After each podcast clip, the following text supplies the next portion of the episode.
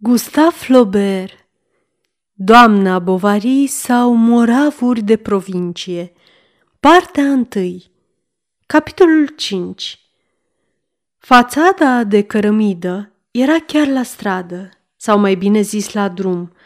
După ușă era atârnată o manta cu guler mic, un frâu, o șapcă de piele neagră și pe jos, într-un colț, o pereche de jambiere pline încă de noroi uscat. La dreapta era sala mare, adică încăperea în care se mânca și unde se sta, un tapet de un galben canariu, împodobit deasupra cu o ghirlandă de flori palide, tremurat tot pe pânza lui prost întinsă. Perdele de americă albă, tivite cu galon roșu, se încrucișau de-a lungul ferestrelor, iar pe marginea îngustă a căminului strălucea o pendulă cu capul lui Hipocrat, așezată între două candelabre argintate, care aveau deasupra niște globuri ovale.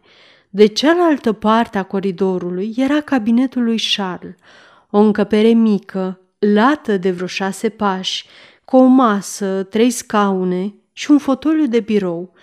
Tomurile din dicționer de scienț medical, netăiate, dar cu scoarțele roase de atâtea vânzări succesive prin care trecuseră, umpleau, aproape numai ele, cele șase rafturi ale unei biblioteci de brad. În timpul consultațiilor intra prin perete miros de rântaș. Chiar din bucătărie se auzeau bolnavii tușind în cabinet și povestindu-și tot păsul.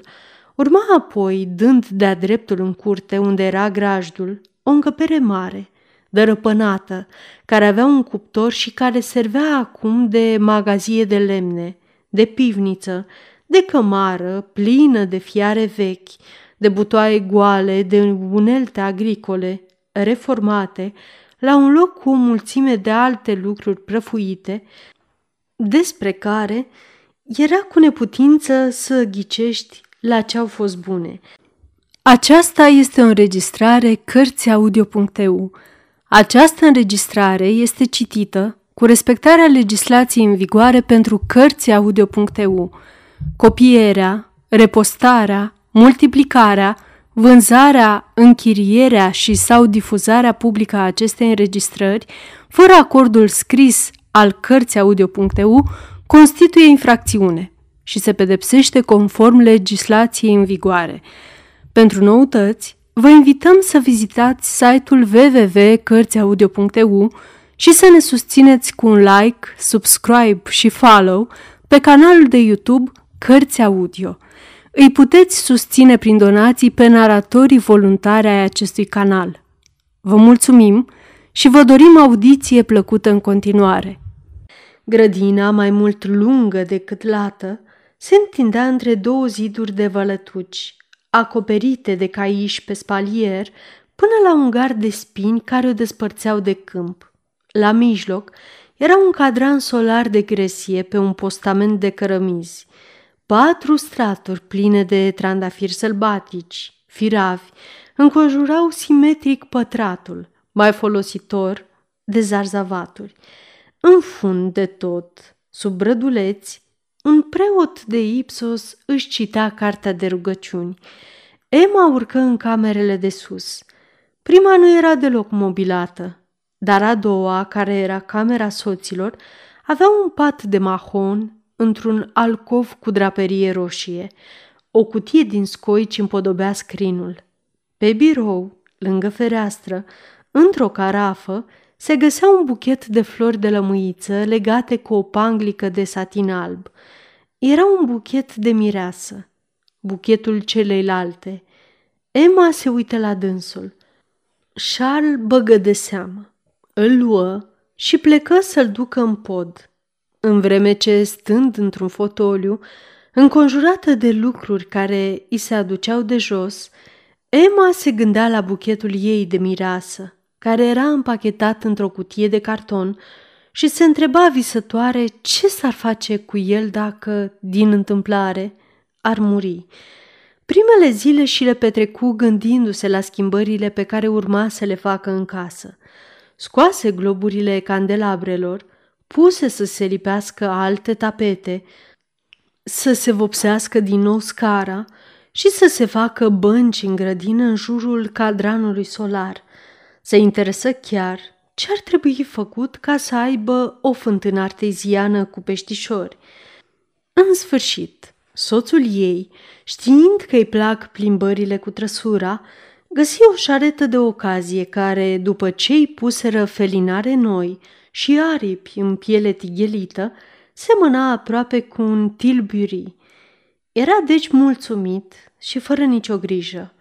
O masă în doi, o plimbare seara pe șosea, gestul cu care ea își netezea palele părului, vederea pălăriei ei de paie agățată de mânerul ferestrei și încă multe alte lucruri în care niciodată Charles n-ar fi bănuit vreo plăcere, alcătuiau acum o fericire de fiecare clipă. Dimineața, în pat, unul lângă altul pe pernă, el urmărea lumina soarelui trecând prin puful blond al obrajilor, pe jumătate acoperiți de colțurile rotunjite ale bonetei.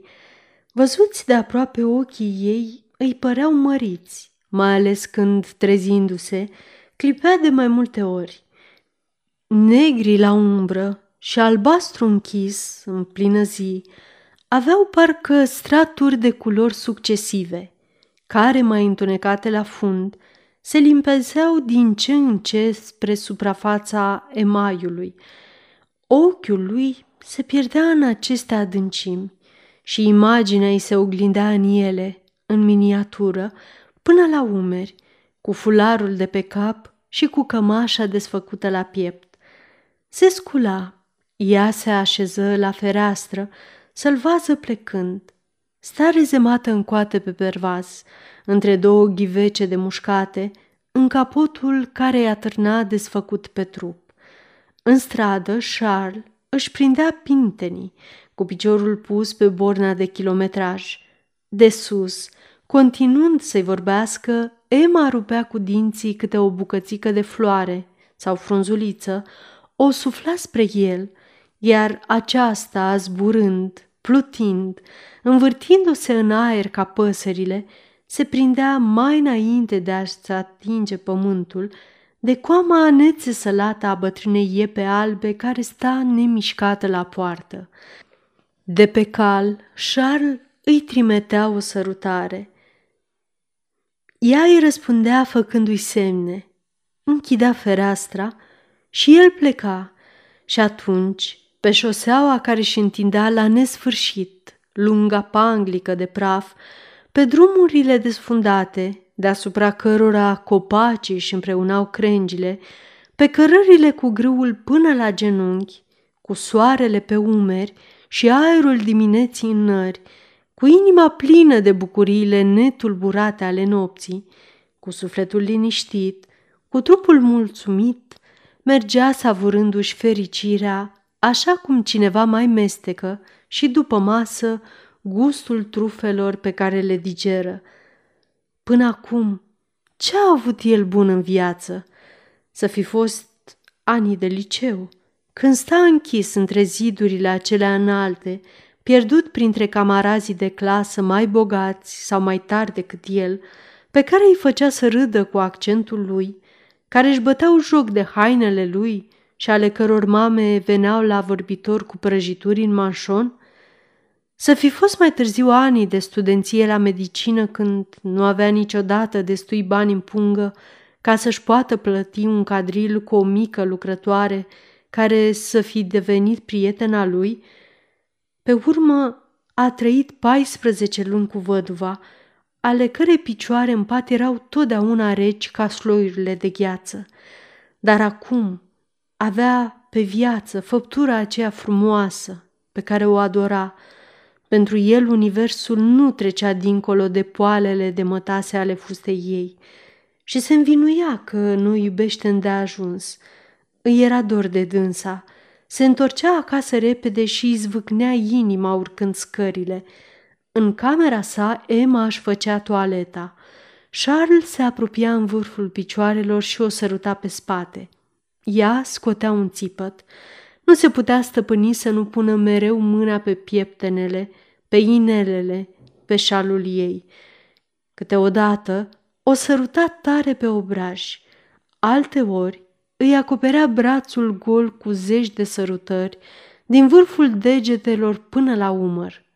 Iar ea, abia surzând și plictisită, îl da la o parte cum dai un copil care se ține scai de tine. Înainte de a se căsători, crezuse că iubește. Dar, cum fericirea așteptată din această dragoste nu venise, își spuse că trebuie să se fi înșelat și Emma căuta să afle ce se înțelegea cu adevărat în viață prin cuvintele fericire, pasiune și beție sufletească, cuvinte care îi se păruseră atât de frumoase în cărți. Sfârșitul capitolului 5